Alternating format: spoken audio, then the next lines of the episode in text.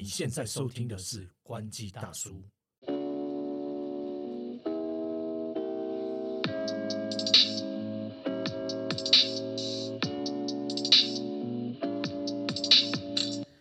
大家好，我是涛哥。大家好，我是 Leo。好，今天又要来上课了。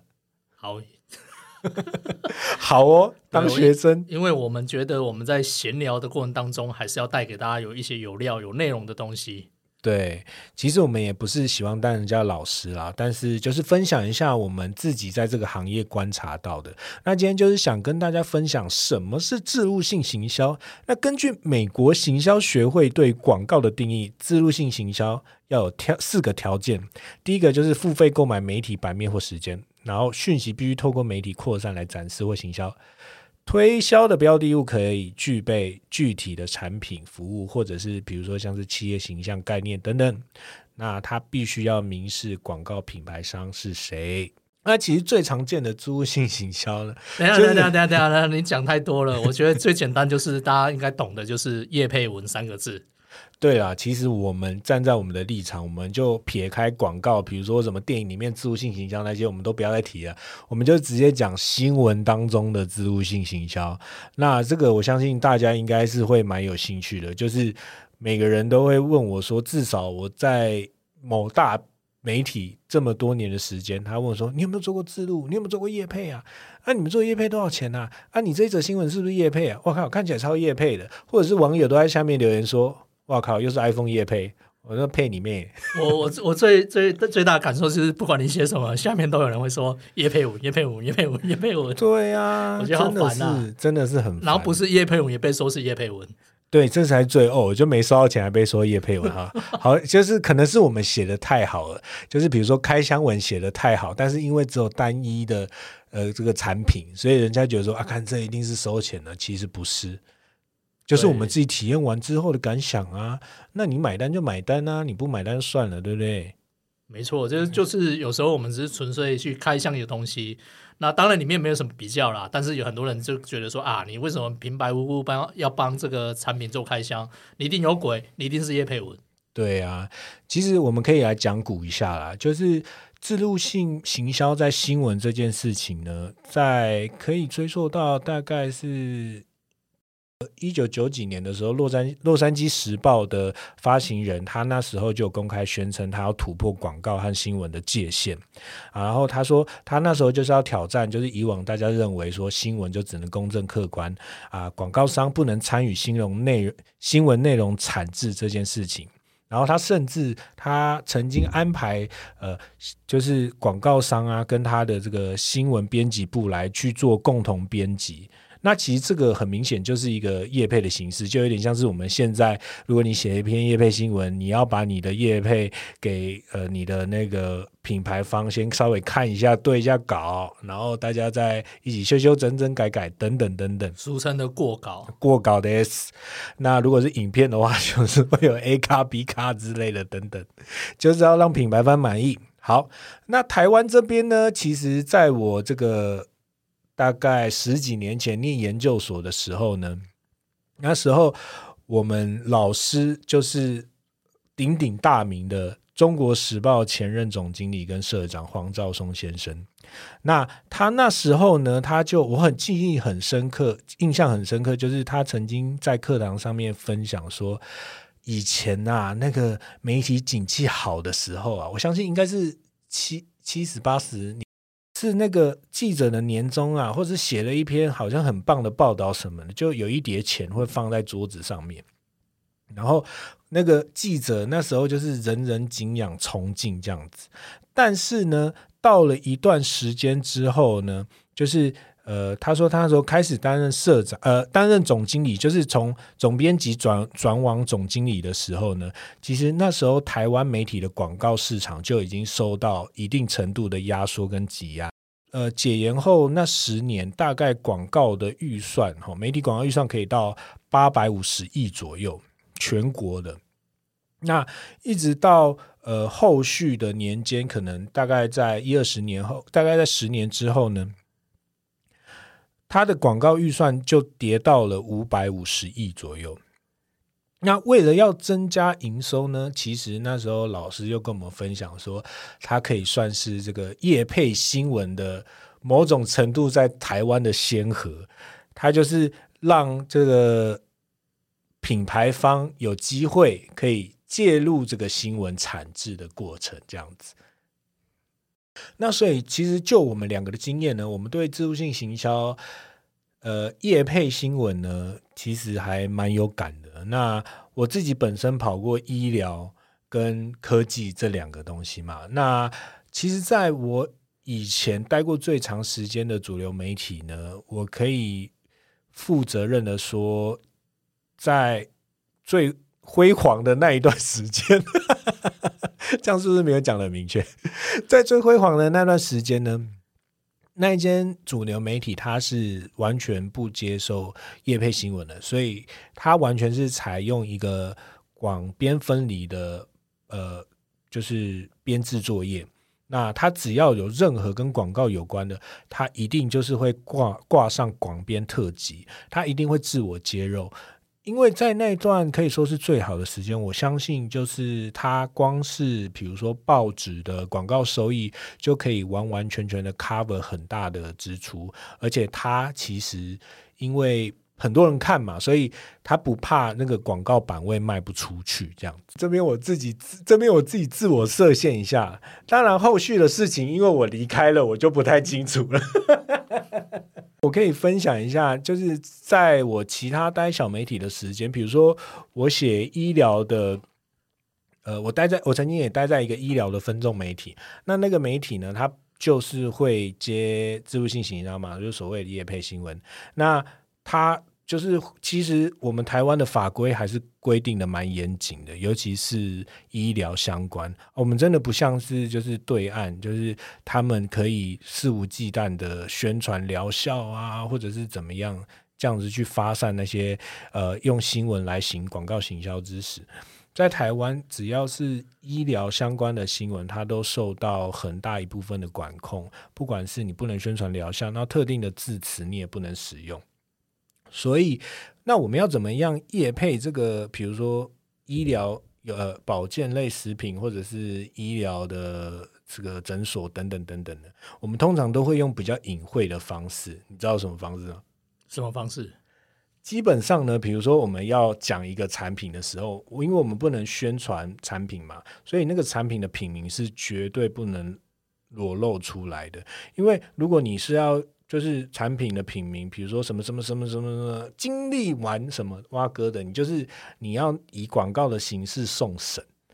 就是你一定要送交到这个相关单相关。相关单位去审查，说我这个广告以这样子的文字露出，或者是以这样的版面形式，到底可不可以曝光在大众媒体上？但是通常的自助性行销，它只要走媒体端的，它都是不送审，它就是会埋藏在文字下面。所以我们在不能够写品名的状况下，要怎么让客户觉得说这个钱花了值得呢？通常最简单的方法就是，他会揭露成分。比如说他讲，比如说这支麦克风吃了之后，我怎么会讲麦克风？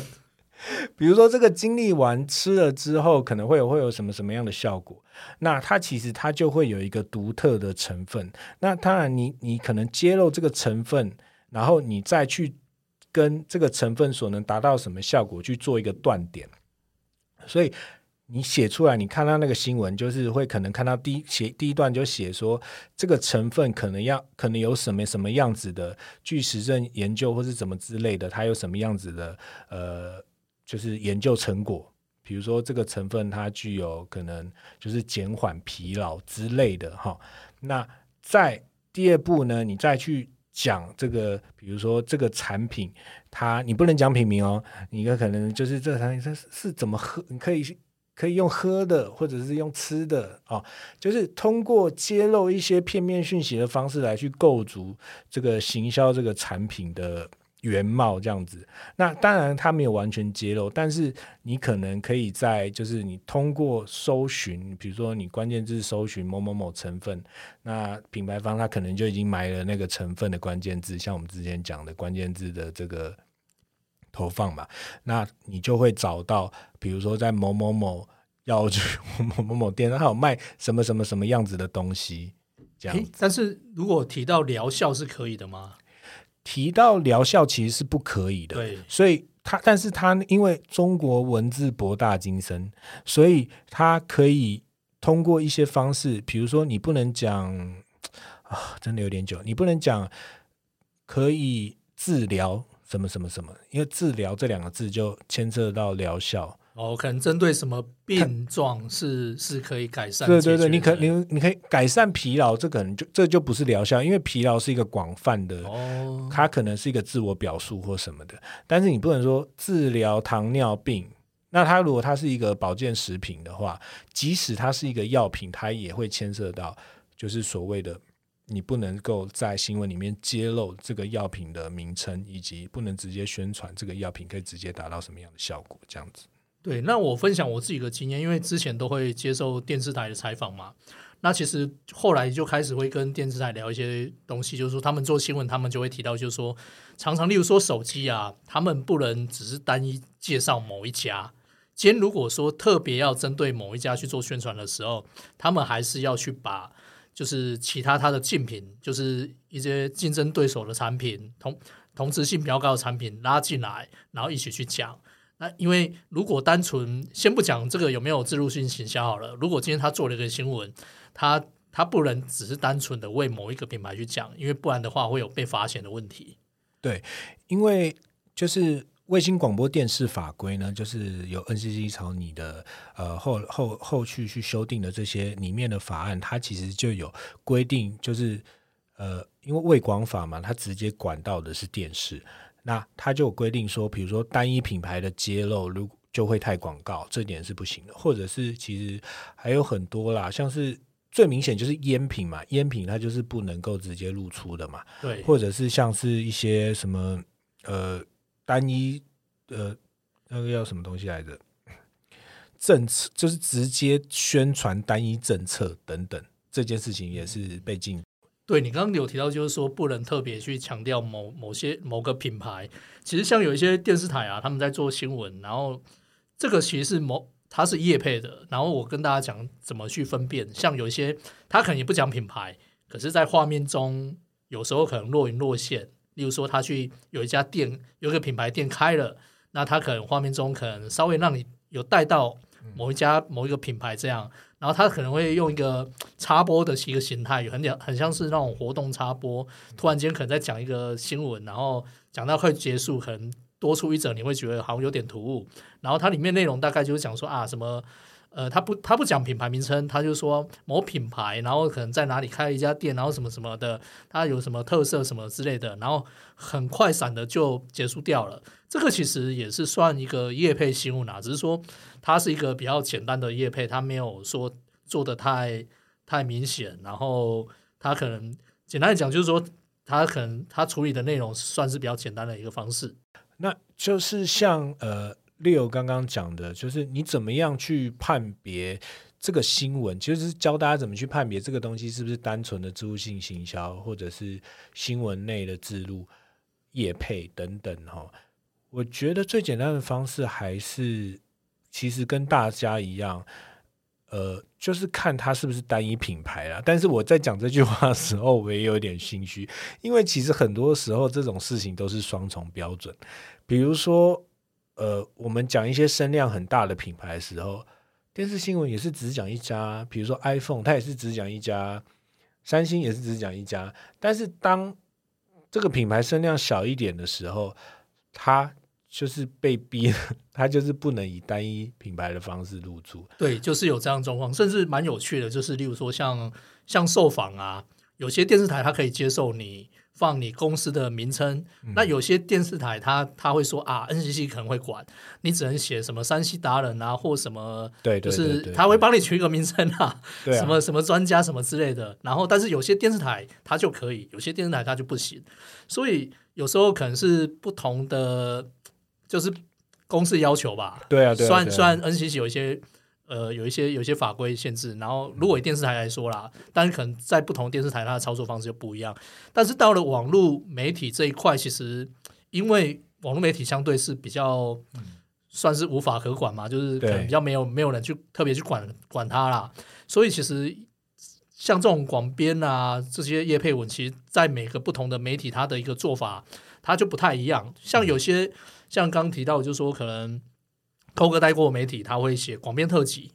那像我们自己也会去在下面去标示广广编，去做一个分辨，就是跟自己写的，还有跟这种业配的做一个区隔。但是有一些可能因为客户的要求，或者是说有一些媒体他可能没有没有这么严格去要求说一定要去做这种区别，有一些他可能就是完全就是不会去提到这是广广编。嗯，所以其实，在网络的一个世界里面来说，这种这种业配文啊，其实非常常见，然后甚至说没有一定说标示的才是业配文，不标示的就不是。那这个只能去靠就是每个每个读者他怎么去判断啊。那只是说说像头哥刚刚有讲嘛，如果单他单纯只一直在强调某一个品牌的好，他也许他有可能就是因为有品牌的介入，那有时候可能只是单纯，例如说我们自己过去也有一个经验嘛，前面有提到就是单纯只是我们开箱分享介绍这个产品，因为我手中就有这个，那你也无从去拿其他的产品去做比较嘛，因为